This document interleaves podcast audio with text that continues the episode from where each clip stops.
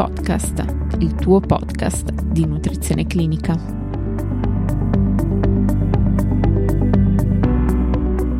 Benvenuti a tutti. Oggi, grazie al contributo della dottoressa Pizzi Alessandra, dietista che sta per conseguire il master in trattamento integrato multidisciplinare dei disturbi della nutrizione e dell'alimentazione, parleremo della relazione tra obesità e infiammazione.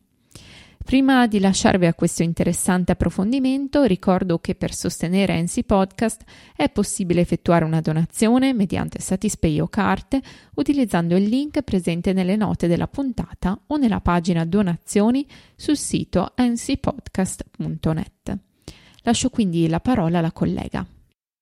L'obesità è stata riconosciuta come una malattia cronica ad eziopatogenesi multifattoriale nel 1997 da parte dell'Organizzazione Mondiale della Sanità. È una condizione caratterizzata da un eccessivo accumulo di tessuto adiposo che determina conseguentemente un'eccedenza di peso corporeo, tale da compromettere lo stato di salute dell'individuo, predisponendo all'insorgenza di patologie, e la longevità, con una riduzione media dell'aspettativa di vita di circa 7-8 anni. La diagnosi, per individui adulti di età pari o superiore ai 18 anni, si basa sulla rilevazione dell'indice di massa corporea o body mass index dall'inglese, dato dal rapporto tra il peso corporeo di un soggetto espresso in chilogrammi e il quadrato della sua altezza espressa in metri quadrati. In particolare si parla di obesità quando il BMI è pari o superiore a 30 kg su metro quadrato, a partire da tale valore è inoltre possibile distinguere tre diversi gradi al fine di differenziare ulteriormente la gravità di tale patologia. In tutto il mondo l'incidenza e la prevalenza dell'obesità sono aumentate ad un ritmo costante ed allarmante, rappresentando una delle più gravi sfide per la salute pubblica del XXI secolo. Un eccessivo introito calorico e l'inattività fisica sono alla base della diffusione a macchia d'olio dell'obesità sia nei paesi sviluppati che in quelli in via di sviluppo sebbene vi siano anche cause secondarie come endocrinopatie e sindromi genetiche che possono determinare tale condizione morbosa. Ma in che modo l'obesità influisce negativamente sullo stato di salute? L'obesità, in particolare quella viscerale, è caratterizzata da uno stato di infiammazione cronica di basso grado. Di fronte ad un persistente eccesso di nutrienti, si assiste ad un aumentato accumulo di acidi grassi a livello del tessuto adiposo, il quale va incontro a modificazioni morfologiche inizialmente in senso ipertrofico e consecutivamente iperplastico. Si assiste inoltre a modificazioni funzionali caratterizzate da un alterato pattern di secrezione delle adipochine con una minor produzione di molecole antinfiammatorie come la diponectina e una maggiore espressione di citochine ad azione proinfiammatoria come interleuchina 6 e tumor necrosis factor alpha le quali esplicano la loro azione a livello locale e sistemico, andando a determinare quella che viene chiamata infiammazione cronica di basso grado. All'aumentare delle dimensioni dei depositi adiposi, l'ossigenazione e la vascolarizzazione cellulare, adipocitaria e tissutale diventerebbero insufficienti, venendo a configurare uno stato di ipossia cellulare, contribuendo all'alterata produzione di adipochine. Il tessuto adiposo dei soggetti affetti da obesità è inoltre caratterizzato dalla presenza di un infiltrato di macrofagi, richiamati in sede tramite la produzione e immissione in circolo di chemochine da parte degli adipociti. I macrofagi presenti a livello del tessuto adiposo infiammato sono però fenotipicamente differenti rispetto a quelli residenti nel tessuto adiposo normale, con uno switch dal fenotipo antinfiammatorio M2 presente in condizioni di bilancio energetico negativo, al fenotipo M1, avente caratteristiche pro-infiammatorie. In tal modo viene amplificata notevolmente la risposta flogistica del tessuto. L'obesità si accompagna inoltre ad un'alterazione fenotipica della popolazione linfocitaria presente nella frazione stroma vascolare del tessuto adiposo, con una riduzione delle sottopopolazioni linfocitarie CD4 e T regolatoria e un aumento della popolazione CD8, la cui presenza a livello del tessuto adiposo promuove il reclutamento di macrofagi e la loro polarizzazione verso il fenotipo M1 pro-infiammatorio. Questo stato infiammatorio cronico di basso grado spiega l'associazione esistente tra l'eccesso di peso e l'ampia gamma di malattie ad esso associate, come diabete mellito di tipo 2, malattie cardiovascolari, la steatosi epatica non alcolica, nonché un aumentato rischio oncologico, sebbene si debba precisare che l'obesità non causa direttamente alcuna delle patologie elencate, ma può aumentare la probabilità che esse si verifichino in maniera lineare con l'aumento del BMI. E allora in che modo l'alimentazione può modulare lo stato infiammatorio associato all'obesità? Influenzando l'epigenetica. Tra i possibili interventi di correzione dell'obesità possiamo adottare una dietoterapia a basso carico glicemico o la similare dieta antinfiammatoria, il protocollo Very Low Calorie Ketogenic Diet o in alternativa all'alimentazione onnivora gli stili alimentari vegetariani e vegani. La dietoterapia a basso carico glicemico ispirata ai principi della dieta mediterranea e la dieta antinfiammatoria presentano per molti aspetti delle somiglianze. Infatti entrambe incentivano il consumo di frutta, verdura, legumi e cereali a basso indice glicemico Sottolineano l'assunzione moderata di fonti proteiche ad elevato valore biologico e a basso contenuto di grassi, come pollo e pesce, e raccomandano l'uso di grassi monoinsaturi, come l'olio di oliva e le noci.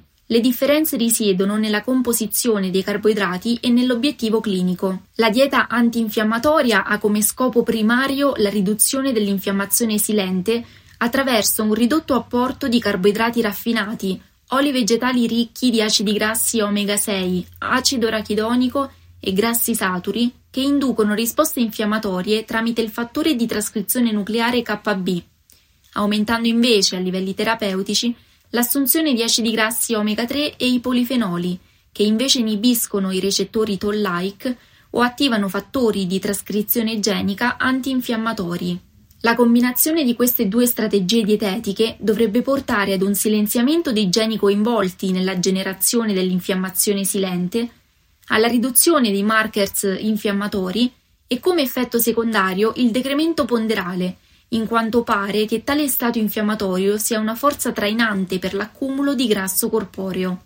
Al contrario, la dieta a basso carico glicemico ha come obiettivo clinico da perseguire, soprattutto nel caso di obesità di primo e secondo grado o di franco sovrappeso, la riduzione di circa il 10% del peso iniziale, da raggiungere in un lasso di tempo ragionevole di 4-6 mesi, e solo in caso di obesità di terzo grado il calo ponderale deve essere superiore al 10%, soglia che corrisponde a quella riduzione di peso minima ma sufficiente a correggere la componente morbigena dovuta all'eccessiva adiposità. Inoltre tale approccio risulta associato a livelli più elevati di adiponectina e ad una ridotta concentrazione di biomarcatori dell'infiammazione, in quanto con la riduzione della massa adiposa, soprattutto viscerale, si ha un minor rilascio di adipochine da parte del tessuto adiposo stesso. In alternativa all'alimentazione onnivora, magari per un periodo di tempo transitorio, le diete vegetariane, le quali, per definizione, limitano o escludono, in parte o del tutto, gli alimenti di origine animale, prediligendo il consumo di tutti gli alimenti di origine vegetale. Il ridotto apporto nelle diete vegetariane di zuccheri, grassi totali e saturi e l'elevato consumo di verdura, frutta fresca, cereali integrali, legumi, derivati della soia, frutta secca e semi oleaginosi determina il miglioramento di vari fattori modificabili di rischio cardiovascolare, tra cui l'obesità addominale.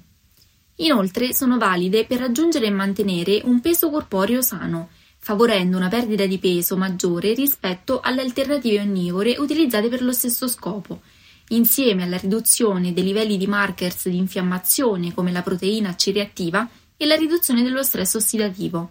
Le possibili criticità legate all'adozione di un tale stile alimentare riguardano le carenze di alcuni nutrienti chiave, come proteine, vitamina B12, acidi grassi omega 3, ferro, zinco e calcio, che possono essere prontamente evitate attraverso un'adeguata pianificazione della dieta e il ricorso ad alimenti fortificati e o integratori, questi ultimi in caso di comprovata carenza nutrizionale. Infine, il protocollo chetogenico a bassissimo contenuto di carboidrati si propone come una strategia nutrizionale interessante per il trattamento dell'obesità e la gestione delle comorbidità ad essa legate negli individui che hanno già tentato di perdere peso senza successo o quando è richiesto un calo ponderale rapido che aiuti al contenimento del rischio globale di salute. Il protocollo Very Low Calorie Ketogenic Diet consta di tre fasi attiva, rieducativa e di mantenimento. La fase attiva è caratterizzata da una dieta marcatamente ipocalorica di 600-800 kcal giornaliere, meno di 50 grammi di carboidrati al giorno da vegetali e 10 grammi di olio di oliva al giorno con un apporto di proteine ad alto valore biologico compreso tra 0,8 e 1,2 grammi per chilo di peso corporeo ideale. La riduzione dei carboidrati al di sotto di tale soglia porta alla sintesi dei chetoni, che vengono utilizzati come fonte energetica da parte dei tessuti extraepatici. La fase attiva è ulteriormente suddivisa in tre fasi chetogeniche. Nella prima fase i pazienti consumano 5 volte al giorno preparazioni proteiche ad elevato valore biologico, provenienti da latte, piselli, siero di latte e soia, insieme a verdure a basso indice glicemico. Nella seconda fase, una delle preparazioni proteiche viene sostituita da proteine naturali come carne, uova o pesce a pranzo o a cena. Infine, nella terza fase, una seconda porzione di proteine naturali va a sostituire un'altra preparazione proteica. Alla luce del bassissimo contenuto calorico, sono raccomandate in questa fase integrazioni con vitamine del complesso B, C ed E minerali tra cui sodio, potassio, magnesio, calcio e acidi grassi omega 3. La fase attiva viene mantenuta fin quando non viene raggiunto l'80% circa del decremento ponderale, con una durata compresa tra le 8 e le 12 settimane in totale. Questa fase è seguita dalla fase di rieducazione, caratterizzata dal passaggio ad una dieta ipocalorica, tra le 800 e le 1500 kcal giornaliere,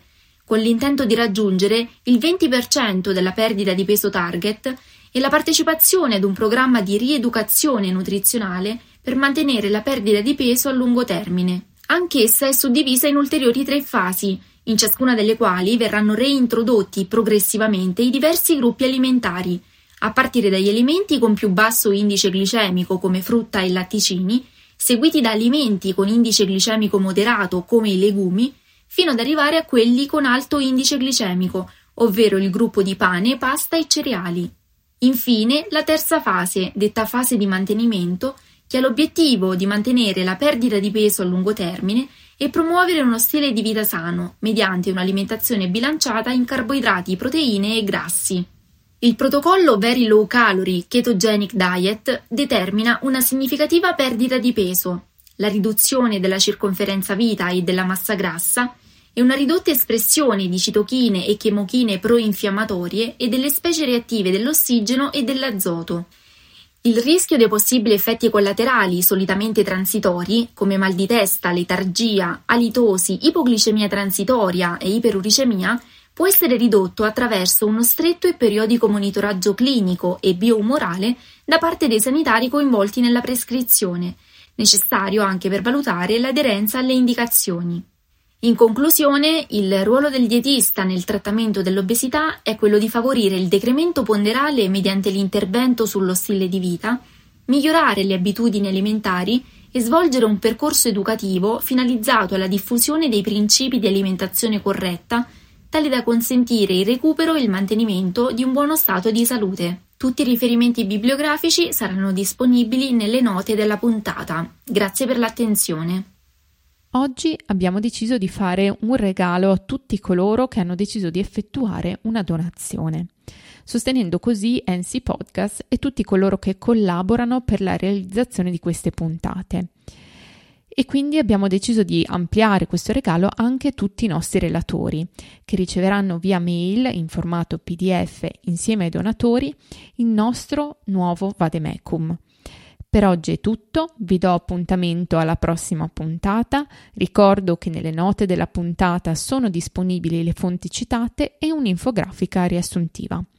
Per ulteriori approfondimenti vi invito a seguirci nelle nostre pagine social, Instagram, LinkedIn e sul canale YouTube di NC Podcast. E per qualsiasi informazione potete contattarci all'indirizzo email info-ncpodcast.net. Ringrazio ancora la dottoressa Pizzi per il suo contributo.